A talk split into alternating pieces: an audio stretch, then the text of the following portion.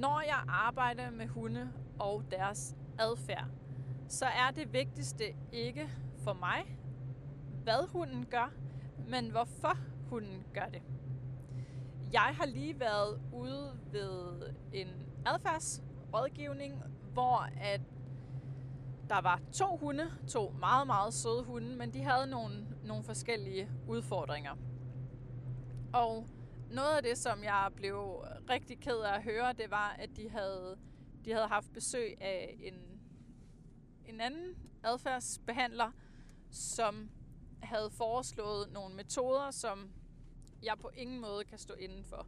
Og det var blandt andet, at hundene skulle lukkes væk, når det var de gøde, fordi de skulle have en form for time out, og de skulle ligesom lukkes væk fra flokken. Og det, som jeg jo bliver for det første lidt ærgerlig over her, det er, at jeg ser ikke hunden som, som et dyr, jeg er i flok med. Jeg ser mere en hund som, som et familiemedlem, som jeg bor sammen med, og man kan ikke rigtig være i flok med, med noget, som ikke er samme art. Og vi er jo ikke samme art. Vi er jo mennesker, og hunde er hunde.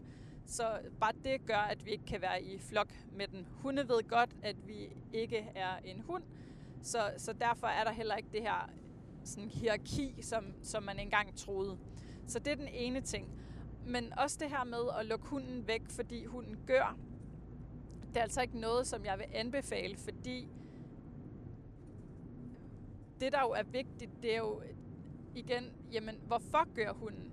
Og kan vi forebygge, at hunden ikke gør? Så hvis nu, at man har en hund, som gør, når der kommer gæster, så er det jo rigtig vigtigt at tænke på, okay, hvorfor gør min hund? Er det fordi, at min hund elsker at få gæster og bare er helt vildt glad og glæder sig til at få, få gæster på besøg? Eller er det fordi min hund er bange for, for at der kommer mennesker ind i huset? Fordi det er jo ret vigtigt at vide, hvorfor det er, at, at hunden ligesom har den her gøende adfærd.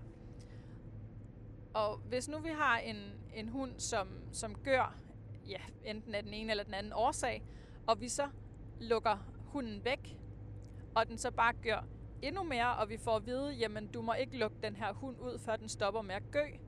Hvad nu, hvis du bor i en lejlighed, og der er, der er mennesker, du skal tage hensyn til? Hvad så? Skal du så bare lade din hund stå og gø i flere timer, fordi det kan man sagtens være udsat for, at hunden bare bliver ved med at gø?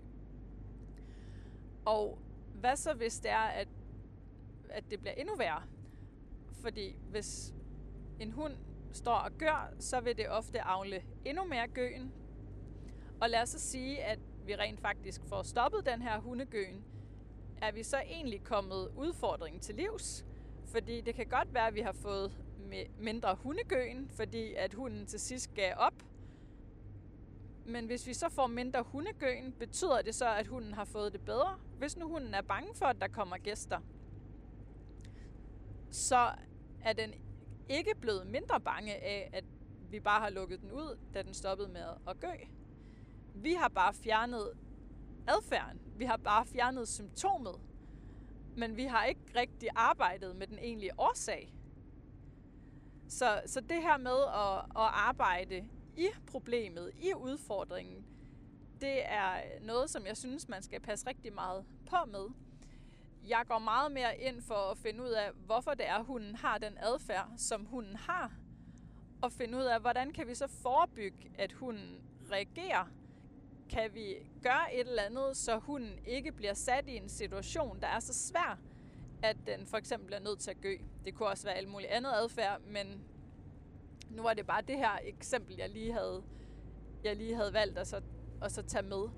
Men det her med bare at symptombehandle, det synes jeg ikke er fair over for hunden. Jeg synes ikke, det er fair, at, at fordi vores hund har en eller anden adfærd, vores hund prøver at kommunikere et eller andet til os,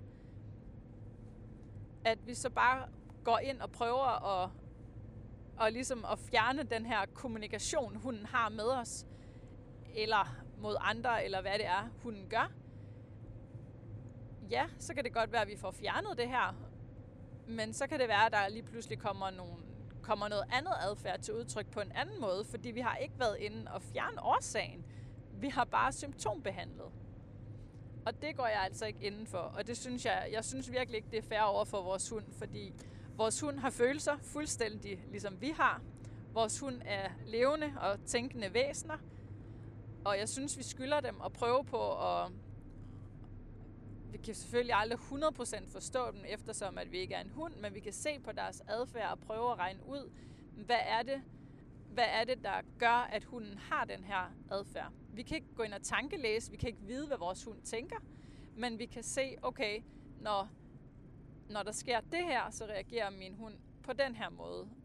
Og så kan man ligesom prøve at sige, okay, men kunne vi gøre et eller andet, så min hund fik en mere rolig adfærd, og kunne vi arbejde ud fra det?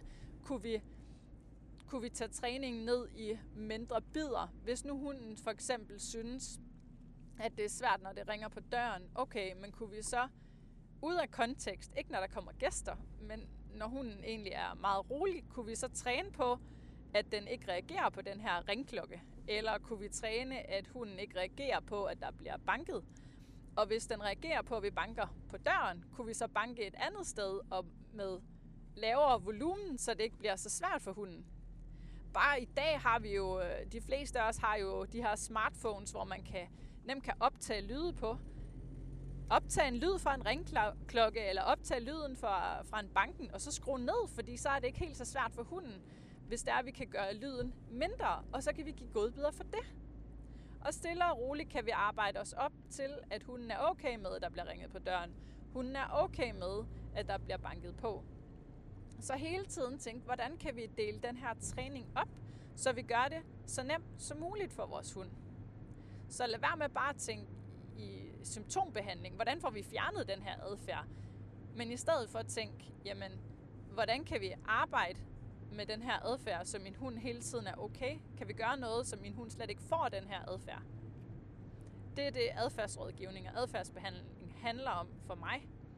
Og jeg bliver rigtig ked af det, når jeg hører, at der har været nogen, der har prøvet at symptombehandle de her hunde. Jeg tror ikke, at de er, at de er dårlige mennesker eller, eller noget som helst. Jeg tror bare, at, at, de gør på det, at de gør det, som de tror på. Jeg synes bare, det er rigtig ærgerligt, når, når der er så mange andre muligheder, der er lavet så meget forskning i dag, at man ved, at der er bedre løsninger. Løsninger, hvor ens hund ikke bliver stresset. Løsninger, hvor man arbejder med sin hund et sted, hvor den ligesom kan være med i det, hvor vi ikke overskrider hundens grænser. Og det synes jeg, er, det synes jeg, det synes jeg faktisk også er et etisk valg at tage. Fordi du kan sagtens få en, en lydig hund ved at symptombehandle. Men hvad hjælper det, hvis din hund stadig har det dårligt? Så kan det godt være, at det er blevet lettere for dig, men er det blevet lettere for din hund? Så derfor var det, var det også dejligt, at dem, jeg var ude ved i dag, de, havde, de var gået væk fra de her metoder, fordi at, at hundene havde faktisk fået det meget værre ved at få de her time-out og var blevet enormt stresset. Og det der også var, det var, at begge de her hunde, der var, der var flere ting, hvor jeg, hvor jeg var lidt bekymret i forhold til, om der kunne være noget fysisk. De havde været hos en dyrlæge, men der var nogle ting, som gjorde, at jeg tænkte, det kunne godt være, at, at de lige skulle forbi en kiropraktor. Og faktisk en af hundene kunne jeg godt mistænke for, om der også kunne være noget med synet. Så igen det her med kun at symptombehandle og kun have en løsning til, eller få løsninger til, til en eller anden udfordring. Det synes jeg ikke kun man kan. Jeg har heller ikke bare én løsning, når jeg kommer ud. Og nogle gange så prøver man med én ting og finder ud af, at jamen, det fungerer måske ikke helt som, som vi gerne vil. Okay, men er der så noget andet, vi kan gøre? Så hele tiden det her med at tænke i løsninger og muligheder.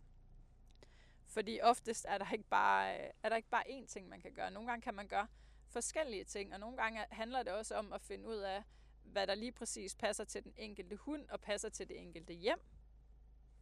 Hvis du møder en, der gerne vil symptombehandle din hund, så tænk lige over, om, om du synes, det er, det er det rigtige valg for ja, det kan godt være, at det nogle gange kan gå ind og så fjerne selve adfærden.